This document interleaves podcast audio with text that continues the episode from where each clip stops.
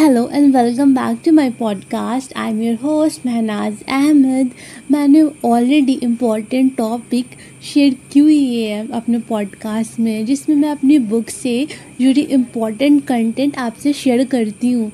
मेरी book human order odyssey empire to globalisation Amazon Flipkart Shopsy Kindle में available है. Please check out details में पढ़ने के लिए.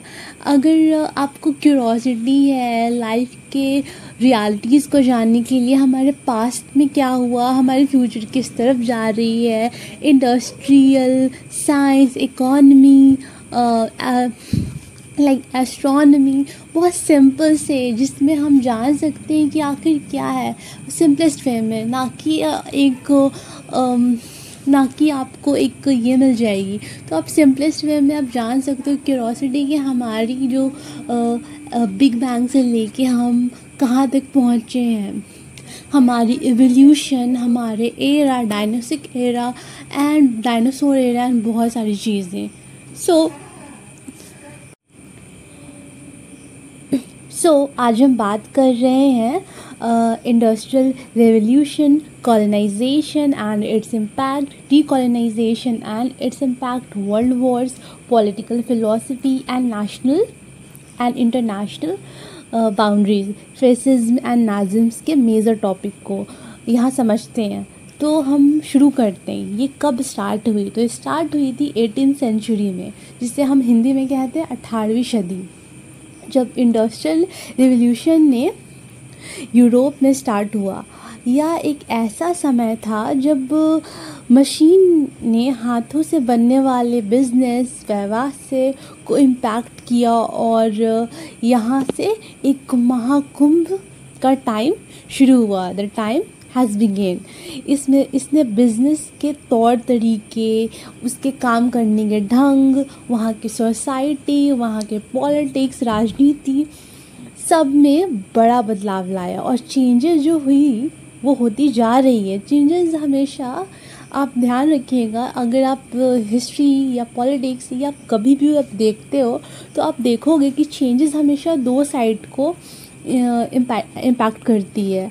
अगर हमारा कुछ भी डेवलप हो रहा है तो इसका मतलब है कि हमारे नेशनल में भी कुछ इसका ख़राबी हो रहा है। तो ये ऐसी बातें हैं कि जो भी चेंजेस होते हैं, उसका प्रोज एंड कॉन्स भी होता है।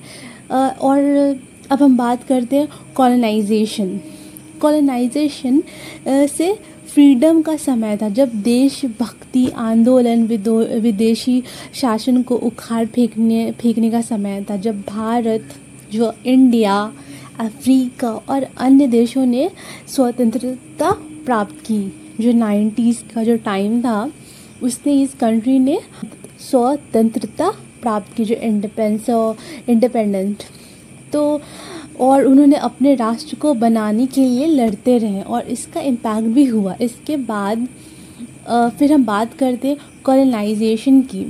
क्या है कॉलोनाइजेशन यहाँ इसके बाद हम यूरोपियन देशों ने दुनिया भर में अपने साम्राज्य की नीति रखी। यह समय, ये समय था जब विदेशी देशों ने अपने अधिकार और बिज़नेस के लिए बिज़नेस के लिए इसका एक बिज़नेस का के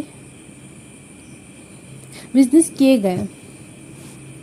इसके बाद जो हुई इसके बाद जब यूरोपियन देशों ने दुनिया भर में अपने साम्राज्य की नीति रखी, यह समय था जब विदेशी देशों ने अपने अधिकार और बिज़नेस के लिए इस बिज़नेस के लिए किया गया और इसका भी इम्पैक्ट हुआ था कल्चर और इकॉनमी के ग्रोथ में और सोसाइटी में भी पड़ा। फिर आए, फिर हम बात करते हैं डीकोलोनाइजेशन के। जो डीकोलोनाइजेशन के समाज में जब जब देशभक्ति, आंदोलन ने विदेशी जो शासन थे, उसको उखाड़ फेंका। जब जब समय था, भारत, इंडिया, अफ्रीका और अन्य देशों ने इंडिपेंडेंसी हासिल की और जिसे हम कह रहे स्वतंत्रता प्राप्त की और अपने कंट्री को स्टेबलाइज करने के लिए लड़ते रहे। इसके बाद हम बात करें वर्ल्ड वॉर की। ही जो बदलते ही रहे। World war one and world war two ने दुनिया के अपने भयंकर प्रतिक्रिया की, जिसके, इसका जो हम बता दें, इसका निगेटिव फीडबैक से सामना करना पड़ा और इसका प्रभाव आज भी दिख रहा है। इन इन वॉर्स ने देशों के जोग्राफिकल बाउंड्रीज को बदला और नए राजनीतिक विचार धारणाओं को भी जन्म दिया। अब तक हर राजनीतिक विचारों की बात पर दुनिया में डिफरेंट फिलॉसफी के विचार को कॉमर्शियल और सोशल को इम्पैक्ट किया और यह विचार social power social commercial and society में भी चेंजेस लाने में बहुत क्रूशल रहे। नेशनल और इंटरनेशनल सीमाओं को किस तरह के खींचा गया? और ये इंपॉर्टेंट क्वेश्चन है यह जो बाउंड्री स्टेट और कंट्रीज़ के बीच के संबंध को अफेक्टेड करती है और प्रॉब्लम्स का कारण भी हो सकती है? एंड लास्टली हम बात करेंगे फेसिज्म और नाजिज्म की। और इसका और बदलेंगे, और आगे बढ़ेंगे। और यह दो जो विचारधाराएँ हैं जो इससे हम कहते हैं दैट मीन्स आइडियोलॉजीज़ ये थी कि वर्ल्ड वॉर सेकेंड ने वर्ल्ड वॉर सेकेंड के दौरान बड़ी ताकत बनी थी बहुत बड़ी पावर बनी थी और अपने मैंने अपने पुराने पॉडकास्ट में जूस हॉलोकॉस्ट में नाजिम्स के बारे में बताया था। प्लीज़ आप उसको एक बार सुनिए एंड फिर आपको समझ आएगा कि आखिर नाजिम्स के कैसे इम्पैक्ट पड़े हैं उन आइडियोलॉजीज़ को लेके। और ये दो आइडियोलॉजीज़ ने बहुत अजीब इम्पैक्ट भी किए कुछ अच्छे भी इम्पैक्ट किए। इसका इम्पैक्ट एम्पायर स्टेबलाइजमेंट में भी हुआ बट टेररिस्ट में भी हुआ और दुनिया के इतिहास पर गहरा असर पड़ा। यह पॉडकास्ट आपको बेसिक समझाने में मदद करेगा। I you know I always remind myself that if I don't learn everything, at least I will always prefer to learn the basic.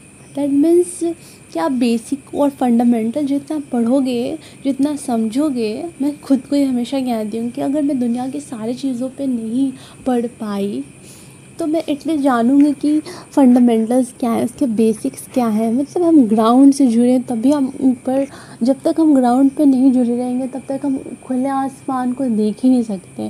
So we have to see कि हमारा डेप्थ कहाँ से कहाँ तक है। तो आप फंडामेंटल जानोगे एंड uh, मैं आपको एडवाइस करूँगी कि आप उसको डेप्थ में पढ़ो।